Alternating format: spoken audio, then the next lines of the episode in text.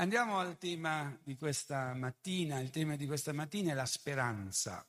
È una delle tre virtù teologali. Tre sono le cose, dice l'Apostolo Paolo, che sono importanti, no?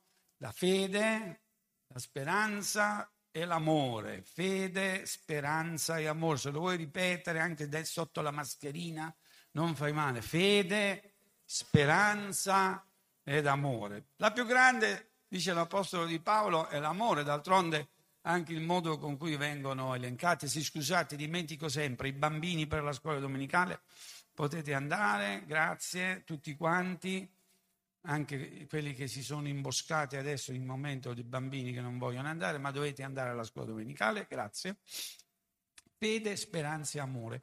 L'ordine, eh, diciamo così, di, di, elencazione, fede, speranza ed amore può suggerire, forse, io ritengo di sì, non un ordine di importanza secondo il nostro modo di pensare, cioè è meglio avere la speranza piuttosto che avere la fede. No, servono tutte e tre. Chiaro? Serve la fede, serve la speranza e l'amore. D'altronde sapete che nella tradizione ebraica le, gli elenchi in grado di importanza vengono messi al contrario. No? Noi mettiamo prima uno, due e tre, invece eh, la cosa più importante è che l'amore viene messa per ultima. Perché è più importante l'amore? Perché guardate, quando il Signore sarà tornato e noi abbiamo questa gloriosa, ah, vedete, gloriosa speranza, è scritto, noi non avremo più bisogno di esercitare la speranza, di avere speranza, e non avremo bisogno nemmeno di esercitare la fede, perché la fede è certezza di cose che, si, di, che si sperano, dimostrazione di cose che non si vedono, quindi certezza di cose che si sperano, dimostrazione di cose che non si vedono. Ma quando il Signore tornerà, spereremo ancora. Eh no, ormai è con noi, avremo bisogno di vedere ancora. No, perché noi, noi lo vediamo, quindi alla fine l'amore e dura in eterno. Bisogna pure dire, un passo meraviglioso, che secondo quello che ci dice l'Apostolo Paolo, l'amore crede, e questo è legato alla fede, giusto?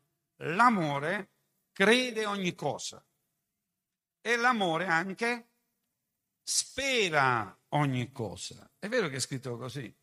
Quindi ecco che vediamo che l'amore comprende è vero anche la speranza e la fede. Sembra quasi che per necessità d'amore dobbiamo avere fede, per necessità d'amore dobbiamo avere speranza. E l'amore non è verso noi stessi, l'amore è verso gli altri. Quindi abbiamo una necessità che l'amore ci costringe a fare.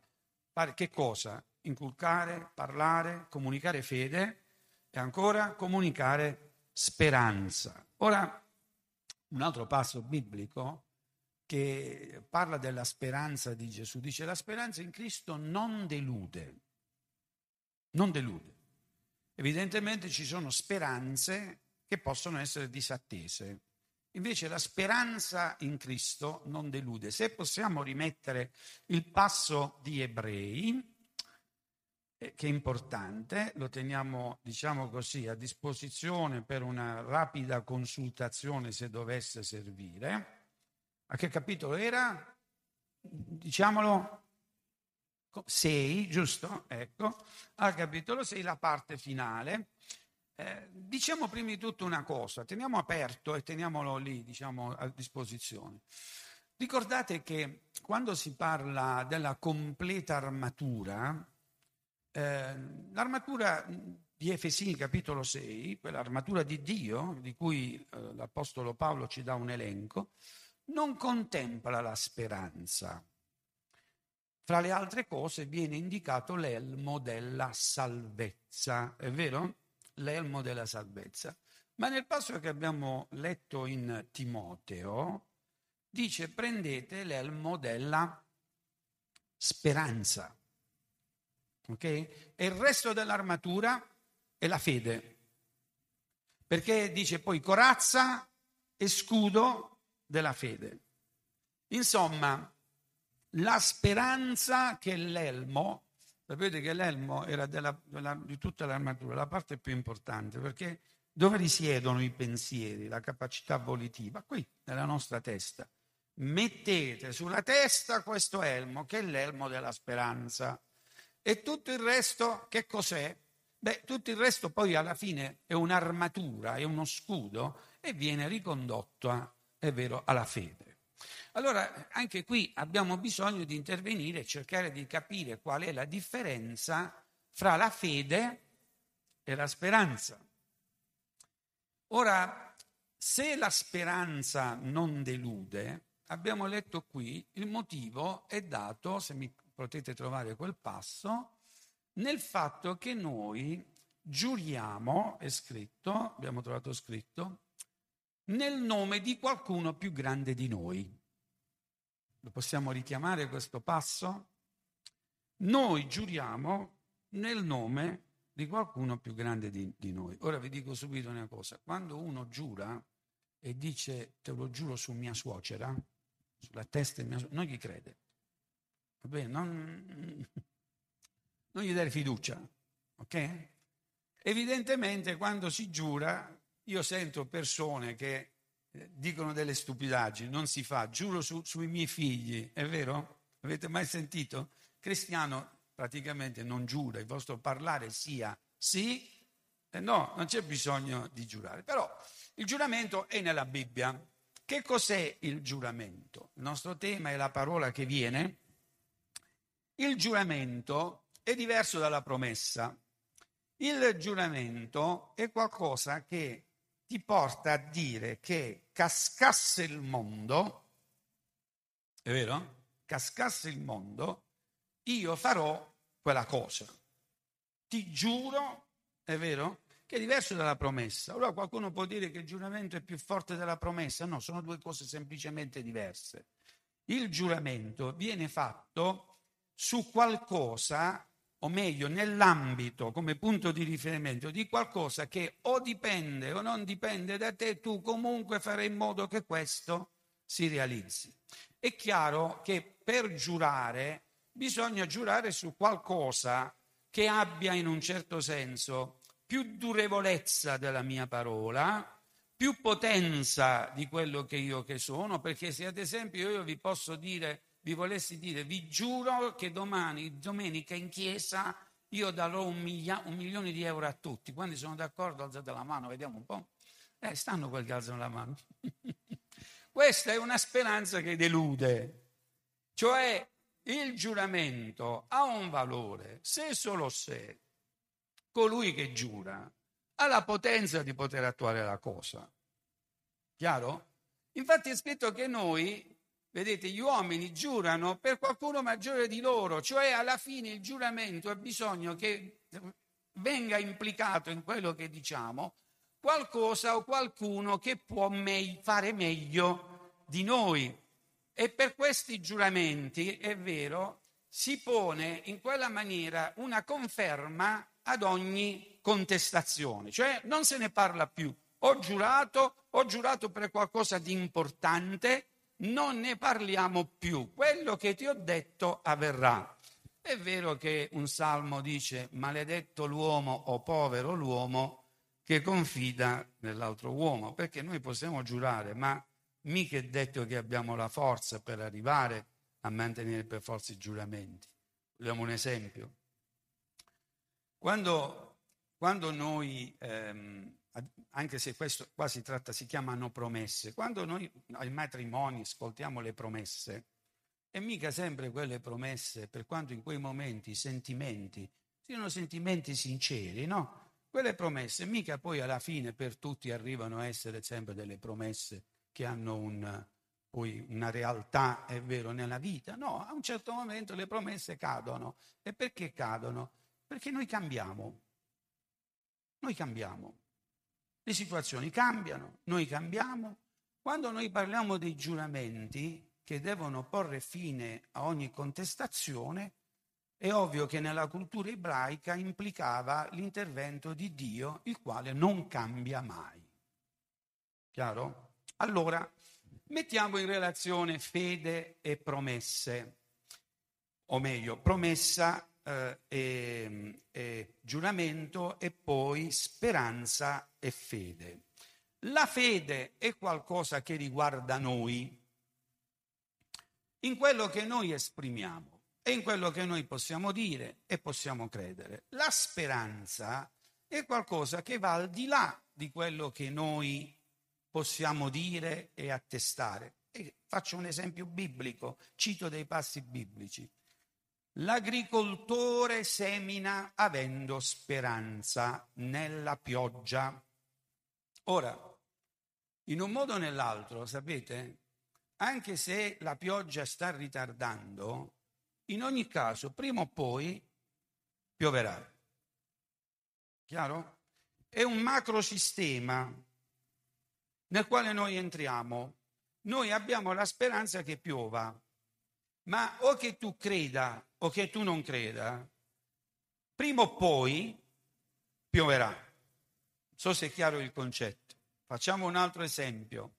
Quando noi eh, esercitiamo speranza, stiamo sperando in qualcosa che comunque deve accadere, comunque sicuramente accadrà, non dipende da quanta fede hai tu, o che tu creda o che non credi, non, non, non, non ci sono dubbi, quella cosa comunque accadrà.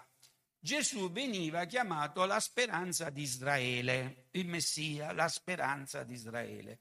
O che tu israelita potevi credere o anche non credere, per il fatto che si definiva speranza, prima o poi il Messia sarebbe venuto. Cristo, speranza della gloria. È vero? È scritto così. Oh, che significa? Che tu o creda o non creda sulla questione che ci sarà il momento in cui noi saremo glorificati, ci sarà un popolo che sarà glorificato. O credi o non credi? La certezza, la speranza del ritorno del Signore, perché così viene definito, la speranza del ritorno del Signore. Qualcuno dice no, tu devi avere fede nel ritorno del Signore. No, no, tu devi avere speranza. Perché? Perché o che tu hai fede o non hai fede, comunque il Signore tornerà. Non so se sono stato chiaro su questo passaggio. Ecco perché l'Apostolo Paolo prima mette fede e poi mette speranza. Perché tre sono le cose importanti. Avere fede, avere certezza delle cose che comunque, a prescindere da me, comunque accadranno e avere amore. La speranza, nel nostro tema generale, la parola che viene, diventa in questo senso un fatto importante.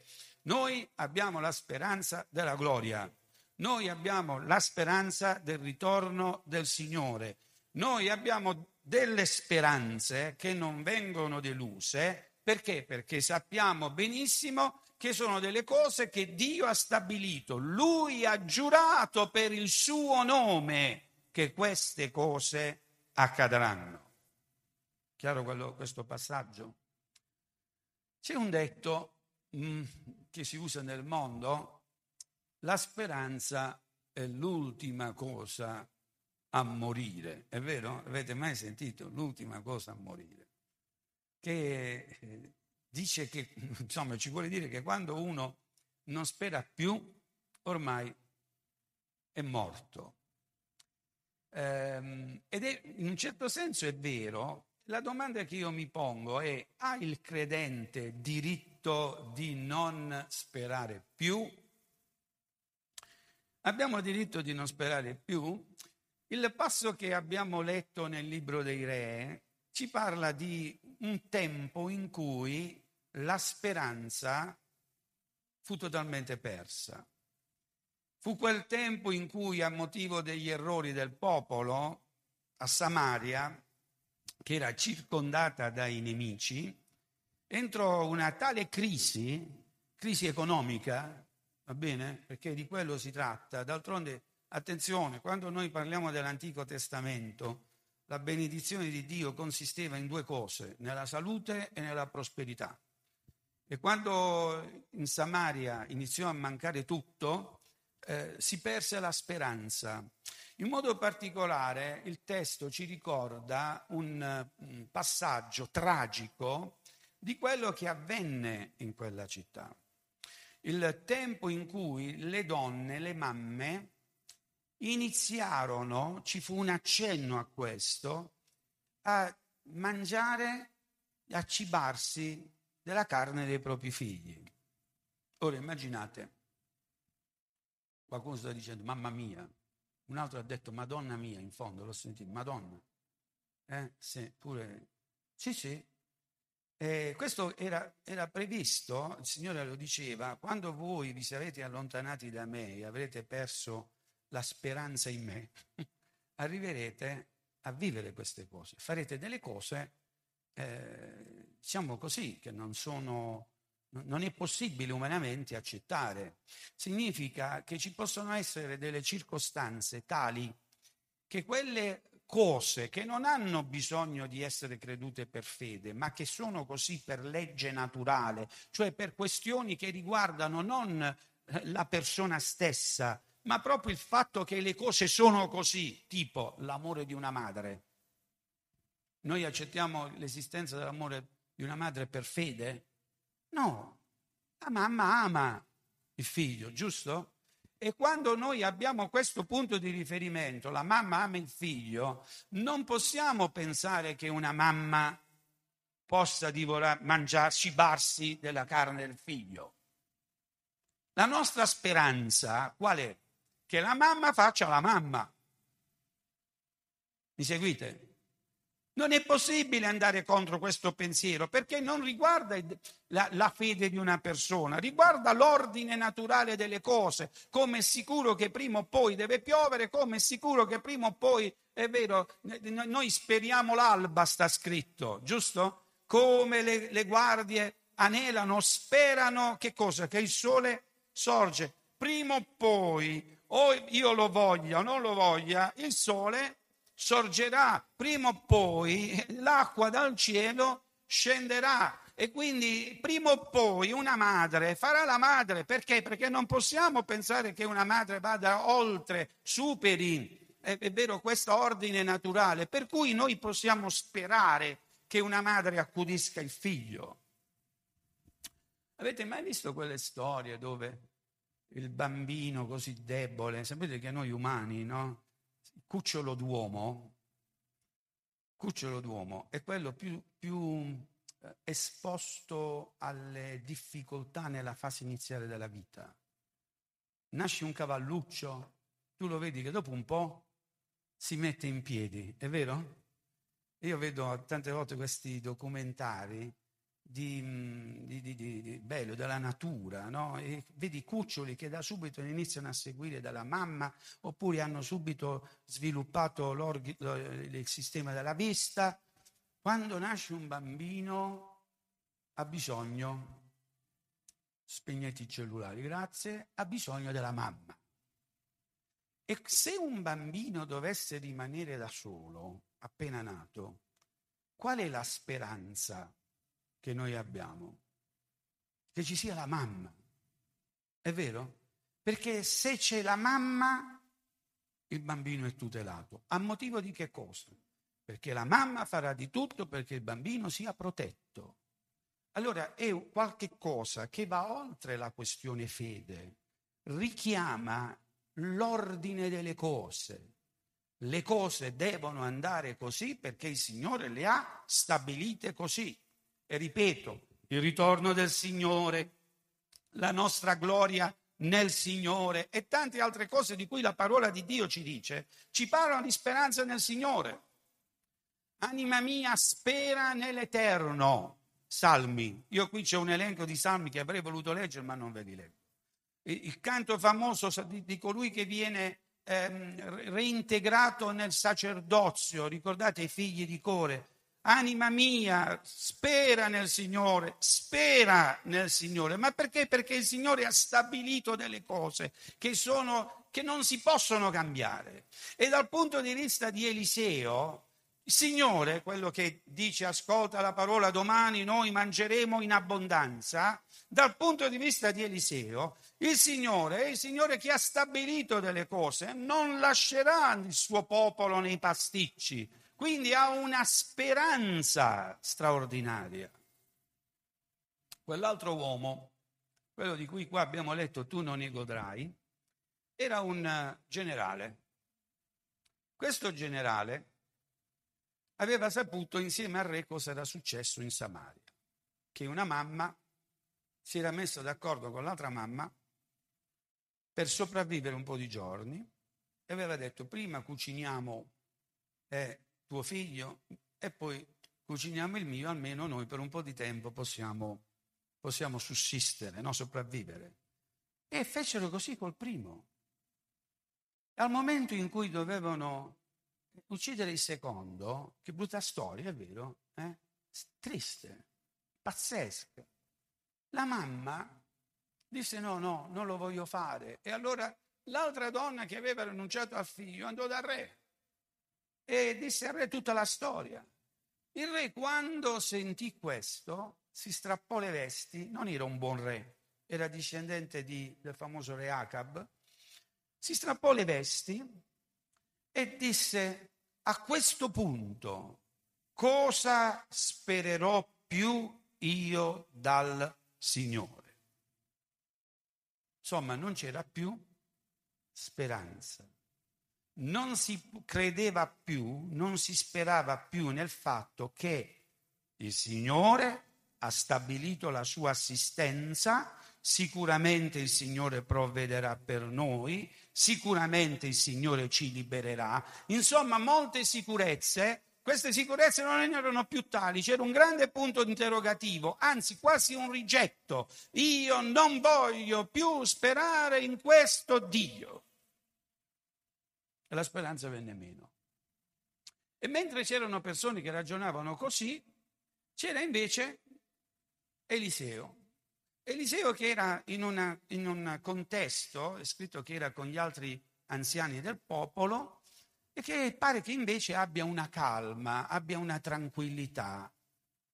Lui è certo, ha speranza, il Signore sicuramente ha stabilito delle cose, queste cose a, part- a prescindere dalla mia fede, perché la mia fede può venire meno, ma la parola di Dio non viene meno. Mi seguite?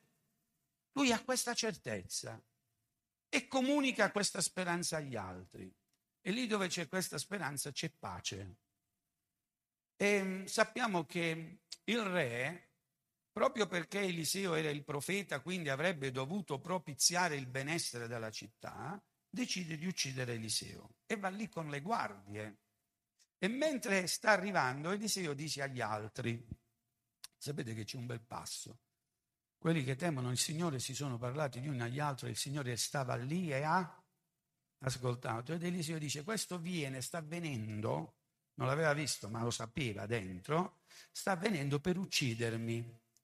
E appena arrivano, ecco che Eliseo dice, domani, dice pure l'ora precisa, alla porta di Samaria, della città, tutta questa povertà che ha spinto la gente addirittura a divorarsi l'un l'altro, fino anche con i figli, domani ci sarà una tale abbondanza che noi, è vero, regaleremo, questo voleva dire, regaleremo i, be- il, i, i, beni, i beni che ci saranno messi a disposizione.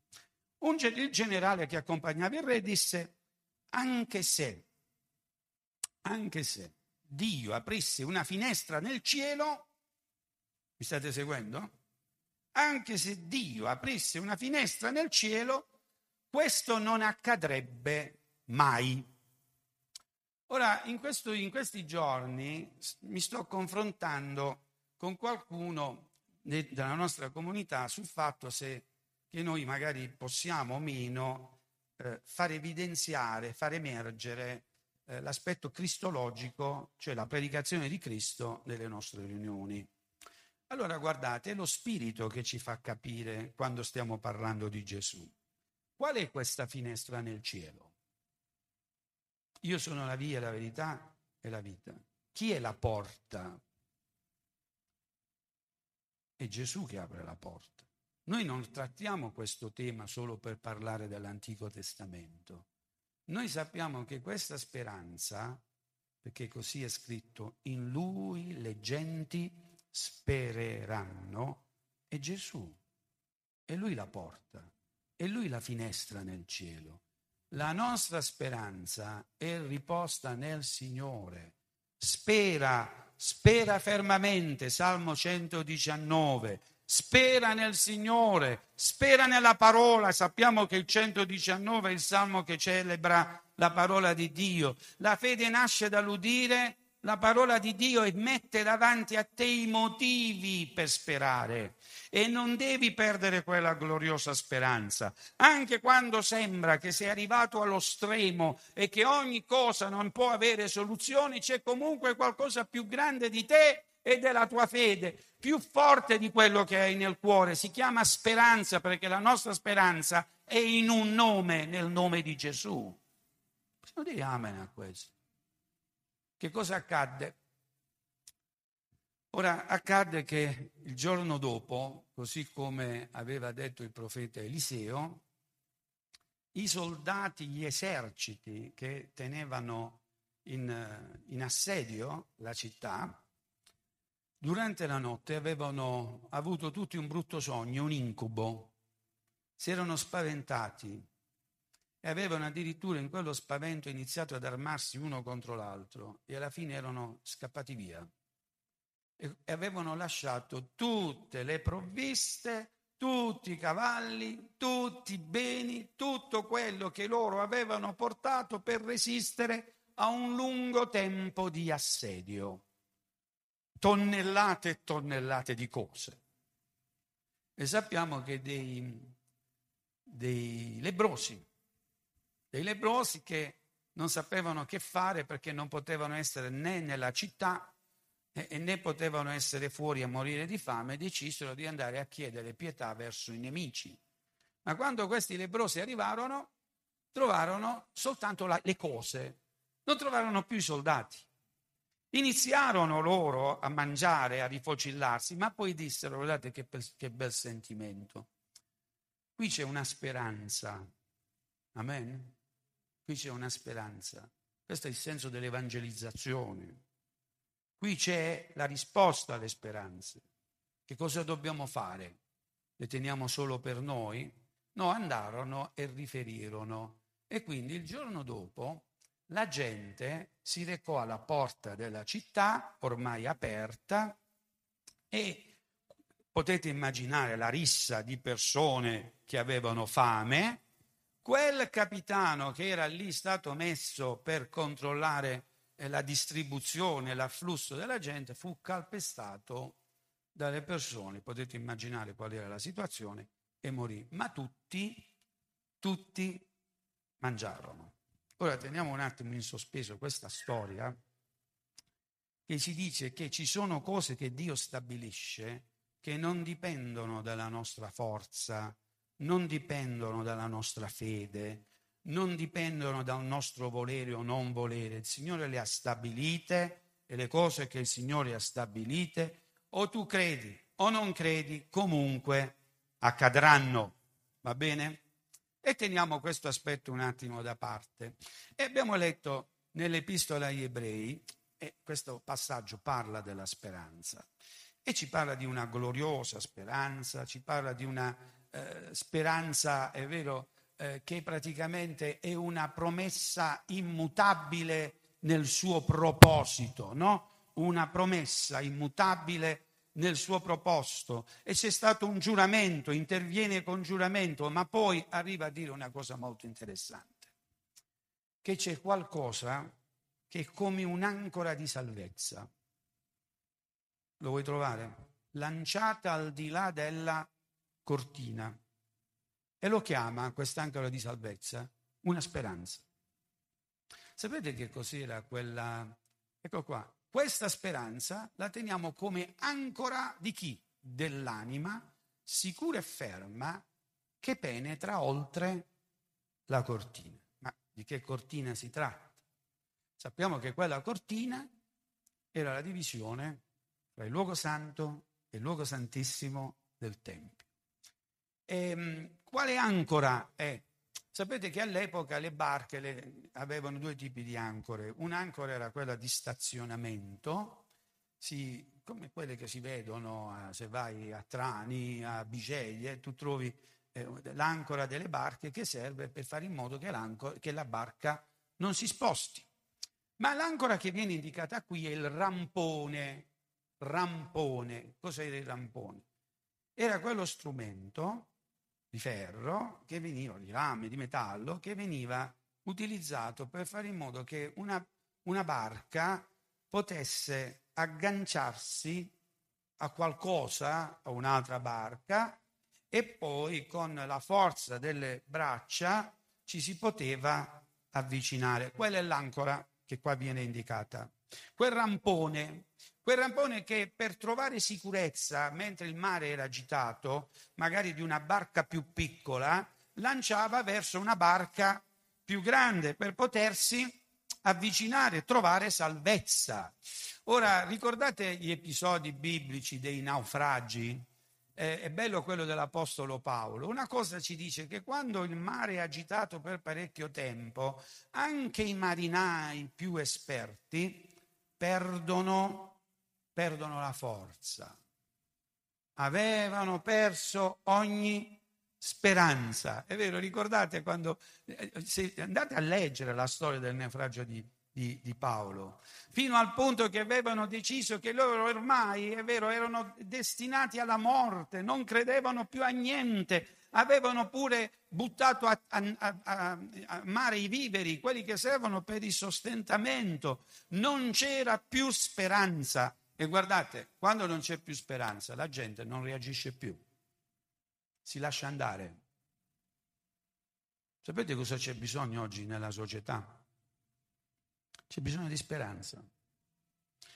La speranza funziona tanto nel fatto che ci mette davanti alle cose che stanno eh, nel nostro futuro, con la prospettiva giusta, con il sentimento giusto, però si sapete la speranza non è vana e non è effimera perché c'è una storia, la storia qual è? È l'esperienza della tua vita. E ora ti faccio una domanda. Ma il Signore ti ha mai abbandonato? C'è stato un momento in cui tu puoi dire, a un certo momento il Signore si è dimenticato di me. Forse puoi dire, il Signore non ha fatto quello che io desideravo. Giusto? Ma non puoi dire che il Signore ti abbia abbandonato. E perché questo fa parte dell'ordine delle cose, così come sorge il sole, la speranza ti mette nella direzione delle cose che stanno davanti. Come l'Apostolo Paolo dice, mi protendo verso le cose che stanno davanti, non con ansia, non con preoccupazione, ma con una forza che lascia la possibilità di vivere per fede allora agisci per fede, quando hai la speranza. Ma se tu non hai la speranza, la fede non la puoi esercitare. E quindi persero ogni speranza quelli del naufragio. Qui la, la, la parola di Dio ci dice che noi abbiamo un rampone che quando la barca inizia a essere scossa dalle, dalle onde, viene lanciato verso qualche cosa di più solido. E qual è questo punto di riferimento più solido? va oltre la cortina, cioè supera la divisione fra il luogo santo e il luogo santissimo, insomma va oltre ciò che tu non potresti avvicinare, quel limite perché ti ricollega direttamente a Dio, creatore del cielo e della terra, che noi per lo Spirito del Signore possiamo chiamare Abba. Ecco perché noi abbiamo speranza. Questa è la speranza dell'anima. Non ti perdere d'animo. Prendi questa speranza, come abbiamo letto, e falla funzionare perché è agganciata a qualcosa che non può essere messo in discussione o che dip- non dipende da quello che tu vuoi, non dipende da quello che tu fai, non dipende nemmeno da quello che credi. Insomma, non dipende nemmeno dalla tua capacità di fede. Dio è fedele anche quando noi siamo infedeli. Amen. Dipende dal fatto che Lui è Dio e tu puoi capire che c'è un giuramento nel suo nome e non sbagli a credere in quello che Lui dice. Questa, questo lampone, quest'ancora, è un'ancora dell'anima. evidentemente ciò che è in naufragio, ciò che viene sbattuto dalle onde, è proprio l'anima. Io non so se questa mattina la tua anima è calma nel Signore. Ci sono dei canti più vecchi che tante volte parlano della fiducia in Dio. Vorrei chiamare qui Giuseppe già per, per la musica. Ad esempio un canto bellissimo è Forte rocca vengo a te, un rifugio sei per me. Ricordate? Volete che ve lo canti? No, evitalo, va bene. Ok. Ma che belle parole! Alcune volte, alcune volte ci accorgiamo di come, questo lo dico per tutti quanti noi, anzi vi chiedo preghiera, di come il maligno, perché c'è il maligno, non è un mito, Signore non dice eh, preservaci dal male, no, no, Signore liberaci dal maligno, che non è il patto generale eh, del male, esiste il male impersonificato. No, c'è il maligno. Gesù non è stato tentato dal male, è stato tentato da Satana, è vero o no? E quindi la Bibbia ci dice eh, di fare attenzione ai dardi infuocati che, scat- che, che lancia, le frecce infuocate che lancia chi? il maligno, il quale prende la mira. Insomma, tante volte noi siamo sotto attacco. E quando noi siamo sotto attacco, da cosa ci ricordiamo? Possiamo notare una delle cose che ci fa capire che siamo sotto attacco nelle case, nella famiglia e così anche nella comunità, è quando l'unione inizia a perdere quel senso di vincolo, no? E lì il maligno sta facendo un'opera. D'altronde, sapete, uno dei nomi del maligno è diavolo, colui che divide. Quando c'è una divisione, senti la pozza dello zolfo dell'inferno, perché il maligno è passato di lì. E alcune volte anche le comunità sono attaccate. Magari molte persone non se ne accorgono, ma chi ha in un certo senso una panoramica più larga delle cose si accorge di come il maligno, il male, cerca di attaccare. E vi posso dire che alcune volte io discerno per lo spirito, sapete che sta un dono che si chiama discernimento degli spiriti, mi fa capire quando il maligno sta agendo. Allora si cercano alcune volte delle soluzioni e quando noi inseriamo soluzioni umane facciamo, facciamo, rischiamo di guastare diciamo, ulteriormente la situazione. Allora qual è la, la soluzione? Quel canto che ho appena citato. Forte rocca vengo a te. Perché? Perché un rifugio, Signore, sei per me. Amen. In casa tua, quando vedi che le cose non stanno funzionando, non aspettare di andare dall'avvocato. Troppo, diciamo, allora sembrerebbe quasi tardi. Sapete, alcune volte ci sono persone che mi chiedono di intervenire quando? Quando ormai hanno le carte che stanno lì in tribunale. Eh, vabbè, io dico scusate, ma queste carte in tribunale adesso devono essere lasciate in mano ai dottori di quelle carte, perché ormai ce le hanno in mano loro. Se c'è bisogno fare qualcosa, bisogna farlo prima. Ma ho perso la speranza. Tu hai la speranza dell'anima, hai una, un rampone, no? Questa speranza dell'anima che senti così sconvolta, agganciala al punto di riferimento e fai un'opera, quella di iniziare a tirare. Amen. Questo è il compito nostro. Il compito nostro è cercare di avvicinarci al Signore. È così difficile educare i figli oggi a sentimenti evangelici. È vero? Dove sentite sentimenti evangelici? Non è soltanto un fatto morale, ma c'è anche la partecipazione alla vita della comunità. È così difficile. Alcune volte ci sentiamo persi. Non ti preoccupare, aggancia la tua anima a colui che è oltre la cortina. Possiamo dire amen a questo. Le difficoltà sul posto di lavoro, questo tempo di crisi, io non so, prima qualcuno ha pregato per la pandemia, non so se in favore della pandemia, o contro la pandemia. Perché adesso molti stanno pensando che con la pandemia siamo tutti sotto reddito di cittadinanza. Stai sbagliando. Mi segui? Stai sbagliando. Qual è la nostra forza oggi? Anzi, in chi è riposto la speranza? La mia speranza è riposta nel Signore. Spera fermamente nel Signore. Amen. Ripeto, dice la parola di Dio, spera nell'Eterno. Anima mia, dice il salmista discendente di Core, anima mia, non ti agitare, spera nel Signore, perché il Signore ha stabilito una legge che i discendenti di Levi devono essere sacerdoti, se l'ha stabilito non è oggi, sarà domani, sarà dopodomani, ciò che lui ha stabilito deve per forza realizzarsi.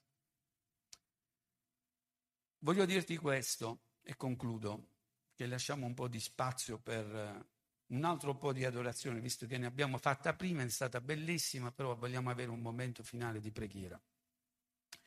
Voglio riportarvi in quella città di, Ge- di Samaria. Sapete che quella città può rappresentare no, la nostra mente, i nostri pensieri, il nostro cuore, nostri sentimenti. Qual era la situazione in quella città? Sapete, quando si arriva al punto in cui manca tutto, voglio dire, manca tutto. C'è un tempo in cui, così come l'Apostolo Paolo ci dice, ci sono quelli che ripongono la speranza nelle cose effimere, fra cui ci sono anche i soldi. Hanno riposto le proprie speranze nei soldi. Ma ammesso pure che tu possa disporre di un bellissimo stipendio e poi vai al supermercato e non c'è niente, che fai? Dov'è tutta quella speranza? In che cosa era riposto? Nella, nella potenzialità. È una potenzialità che non si realizza poi nei fatti perché non puoi acquistare. Tu hai la potenzialità di acquistare, ma, ma non c'è quello che puoi acquistare. Quindi anche i più forti, quelli che si sentono in gamba, chi è scritto che la disponibilità del denaro, un salmo, rende le persone sicure, a quella sicurezza. Dopo un po' di tempo in cui tutte le risorse sono venute meno, quei soldi non sono serviti più a niente. Dopo che avevano dei cavalli, sapete all'epoca i cavalli sono come le automobili di oggi, no? Con un vantaggio che nel caso di fame potevi mangiarti il cavallo. Si mangiarono tutti i cavalli, ok? Tutti i cavalli furono mangiati. I cavalli finirono, la carne non c'era più, non c'era più cibo, non c'erano più i cavalli. In quella situazione l'or- tutto l'ordine normale no, della società non, era saltato, non c'era più. Che cosa accadde? E cosa accade nella nostra vita quando noi viviamo quella situazione? Oggi una delle patologie più diffuse al mondo, anzi la prima patologia diffusa al mondo, con anche, diremmo così, in modo eufemistico, per eh, tassi di contagio elevati, non è la pandemia del coronavirus, è la depressione. È la depressione. Oggi la, la patologia più diffusa nel mondo, sia nel mondo evoluto, ricco, sia anche in quello povero, è la depressione. E come mai c'è depressione? Come mai una persona entra in questo tunnel Sembra che tutto l'ordine normale delle cose, il rapporto con i genitori, il rapporto con gli amici, la gioia di vivere, e metto nella gioia di vivere anche il diritto di piangere per qualcosa per cui valga la pena piangere. Non so se riesco a chiarire. Non c'è più, salta tutto. E perché salta tutto? Una delle spiegazioni dico, ci dice, è vero, una, una, una linea che tante volte dipende dalla pressione che si fa nella vita, in alcune circostanze, entriamo sotto pressione, questa pressione un po' alla volta ci porta alla depressione. Sapete quanti di noi siamo depressi? Qualcuno dice no, forse depresso sei tu. Sì, io ho vissuto la depressione, però so anche che il Signore mi ha tirato fuori dalla depressione. Forse tu non hai mai vissuto la depressione. Io, sai quando ti accorgi di aver avuto la depressione e non, non l'hai curata? Torno ai 70 anni su, quando inizi ad avere o attacchi di panico, ci sono pure gli attacchi di panico, eh? Io, il panico, eh, no, no, no, c'hai gli attacchi di panico. E volendo andare avanti, anche alcuni, eh, diciamo, comportamenti che alcune volte sono quelli per forza di voler controllare ogni cosa. Eh, come mai avete fatto questo? Io non lo sapevo. Avete mai sentito queste frasi qua? Perché la depressione? perché ci sentiamo sotto assedio. C'è un esercito fuori. Che esercito? Quale?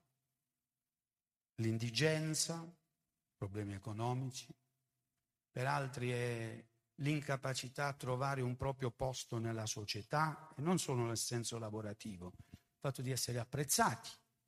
Sapete quanta gelosia nelle persone che non fa male a quelli che, per, verso cui è portata l'invidia o la gelosia, ma fa male a chi la, a chi la vive. La malattia. Quando si entra in quella, quella situazione in cui bisogna per forza curarsi e magari questa malattia intacca pure delle funzionalità del fisico, per cui puoi essere chiamato persona completa o forse persona incompleta.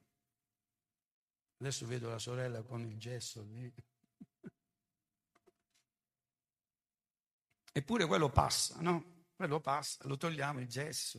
Ci sono malattie che pressano poi sulla nostra mente, no? E così quante altre cose. La, la, un rapporto difficile, persone sul posto di lavoro che sono costrette ad andare al lavoro e ogni giorno devono incontrare il capo ufficio o peggio la capo ufficio che ti stressa, no? Che ti pressa. Funziona così. Non un giorno, non due giorni, non tre giorni. Quanto dura? Allora, sapete quando viene intaccata la speranza? Quando sì, sappiamo che il Signore ha stabilito delle cose e queste cose prima o poi devono accadere.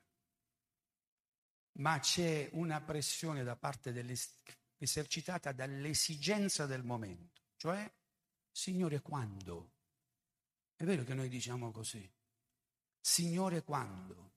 Sapete qual è il desiderio della persona che è in depressione ed è entrata in depressione, ad esempio, per problemi economici, sai come si risolve?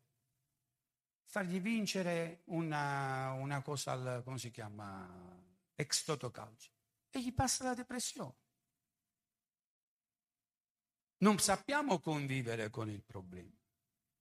Non vogliamo convivere con il problema. Allora tutto questo pressa, pressa, pressa, pressa, fino al punto che il re, e a casa tu dovresti essere re, sacerdote, qui c'è bisogno di persone che governano, si strappano le vesti e dicono che altro posso sperare più. E lì inizia questo declino della depressione. Vogliamo metterci in piedi.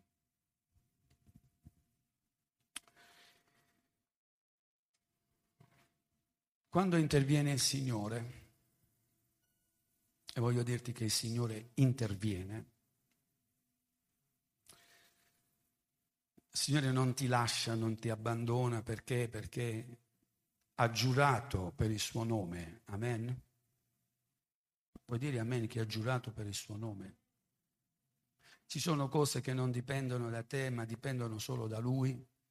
Apostolo Paolo dice non è da quanto noi vogliamo correre o da quanto noi vogliamo lottare. E alcune cose dipendono solo dal Signore. E il Signore ha stabilito delle cose. Aveva stabilito che quei siriani che andavano contro Samaria erano sotto una specie di giudizio e non avrebbero potuto prevalere sulla città. Eliseo lo sapeva. Eliseo sapeva. Ciò in cui valeva la pena esercitare fede. Eliseo sapeva che Dio aveva stabilito che la città doveva essere liberata. E tu sai che il Signore ha stabilito una cosa, una promessa straordinaria. Io non vi lascerò soli. Amen. Io sarò con voi fino alla fine dell'età presente. Io non vi lascio orfano perché io ti ho collegato a un padre che hai nel cielo. Quanti possono dire questa mattina, io so e sono per speranza gloriosa che ho un padre nel cielo. Amen. Ho un padre nel cielo. Oh, e non dipende tante volte da come io sono, da quello che io faccio. Dipende dal fatto che lui mi ama io questa mattina voglio lanciare la mia ancora al di là della cortina e agganciarmi a questa speranza. Voglio essere come Eliseo che dice so che il Signore farà qualcosa di straordinario. Amen. In quella situazione però voglio parlarti di quella mamma. E quella mamma potrei essere io, potresti essere tu se non siamo costanti, come è scritto in questo passo degli ebrei, nella speranza. Quella mamma vide il proprio figlio morire in un modo tragico e lei ne faceva parte di questo piano, ma non era lei, non era in se stessa, possiamo dire che non era in se stessa, una mamma fa una cosa del genere, è stata portata dalle circostanze. Ultimamente sentiamo di persone in depressione che fanno violenza sui figli. Le circostanze hanno portato a questo. Il mondo agisce, pressa. E quella mamma prese quella decisione, decise di non sperare più. Il giorno dopo si aspettava che un'altra mamma non sperasse più, e poi ancora la situazione ormai è quella della catastrofe generale non vale la pena sperare, ma avvenne qualcosa. Avvenne che il Signore aprì una finestra nel cielo. Quella finestra è Gesù. Quella finestra è stata aperta per me e per te. Amen. Abbiamo diritto di sperare, anzi abbiamo pure il dovere di sperare. Si voleva arrivare alla fine di tutto, quante volte si decide di mettere uno stop alle cose quasi in modo liberatorio? Io vorrei che questa situazione in un, in un modo o nell'altro finisca perché, perché sono sotto pressione. Ma cosa accadde? Accadde che due giorni dopo, non due anni dopo, non due mesi dopo, due giorni dopo, alla porta della città di Samaria, i bambini mangiavano, strillavano, giocavano, correvano. Ancora una volta i bambini davano il senso del, della validità della speranza, perché furono cibati. E io immagino la sofferenza di quella donna che non aveva bisogno di essere messa sotto la legge per essere punita perché già quella sofferenza era una sofferenza tragica, perché poteva dire non ho saputo aspettare l'intervento del Signore. Ma noi questa mattina speriamo nell'Eterno, amen, e sappiamo aspettare. Signore, siamo certi che tu farai qualcosa. Siamo, siamo certi della guarigione di tante situazioni, perché tu l'hai stabilito siamo certi dell'abbondanza, Signore, che darai, perché tu l'hai stabilito. Signore, siamo certi che tu farai uscire persone dalla depressione, perché, Signore, ti apparteniamo. Possiamo dire amen a questo. Tieni la mano alzata e glorifica il Signore in questo momento. E di Signore, io confido, spero, non nella mia fede, perché la mia fede è piccola, ma io confido, Signore, in ciò che tu hai giurato in ciò che tu hai promesso. Quello che tu hai giurato e promesso, Signore. Non perché io lo riclami per fede, perché io non posso reclamare niente. Signore, io so soltanto una cosa, che metto la mia vita in questa speranza. Nel tuo nome, Signore, noi speriamo. E così anche questa mattina, per la speranza che abbiamo nel Signore, diciamo, Signore, grazie per le guarigioni che farai.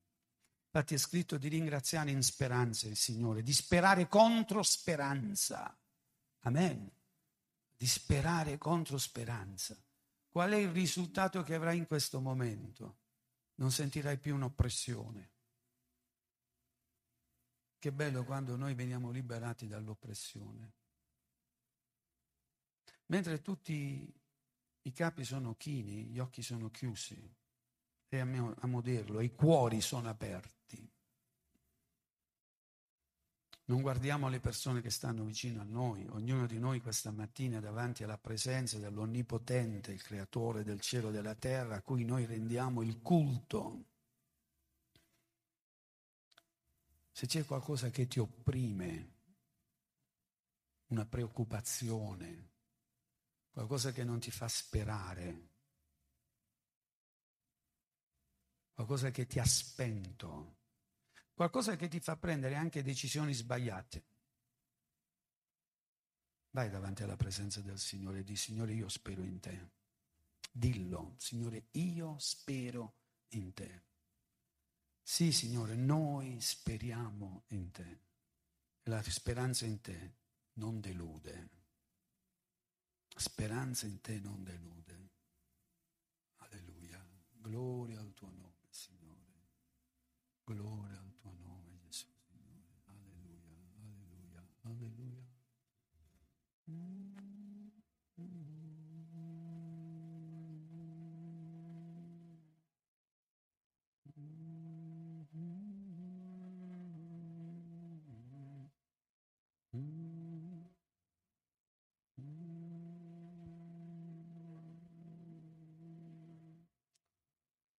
Alleluia. C'è un canto che motiva la nostra speranza, vogliamo cantare insieme. Questo canto dice che il Signore ha vinto la morte, la morte è vinta. Che bella speranza, no? Il Signore l'ha stabilito. Lo vogliamo cantare. La parola che dal principio nei nostri cuori ha fatto nascere la fede. Io credo che Gesù è in mezzo a noi questa mattina. Perché? Perché Lui l'ha stabilito, Lui l'ha detto. Amen. È qualcosa che va al di là di quello che io posso fare o non fare, di accettare o non accettare. Dove due o tre sono riuniti, lì è la mia presenza, dice il Signore. Vuoi sapere, non dipende dalla tua fede. Puoi credere o non crederci, ma io ti dico perché il Signore l'ha stabilito, che il Signore è qui questa mattina. E so anche una cosa, che se apre il cuore, lui si avvicina. Noi non possiamo in questo periodo imporre le mani, prima o poi finirà. Ma la cosa più bella è sapere che chi impone le mani su di te è Gesù. Amen. Anche se non lo fa qualcuno di noi per aiutare nella fede. Ecco, adesso esercita la fede. Di Signore, stendi la tua mano su di me perché la mia speranza è riposta in te. E metti davanti al Signore ciò che ti opprime. Mettilo davanti al Signore. Perché il Signore, sapete, bello quel passo che dice il braccio dell'Eterno non si è accorciato verso di voi. Ma anche questa mattina il Signore può fare un miracolo nella tua vita. Domani a quest'ora voi vedrete il miracolo del Signore, perché hanno sperato e noi, Signore, speriamo in Te quest'oggi. Vogliamo dichiarare, Signore, che la nostra speranza è riposta in Te che puoi fare ogni cosa. Cantiamo questo canto. Sei la parola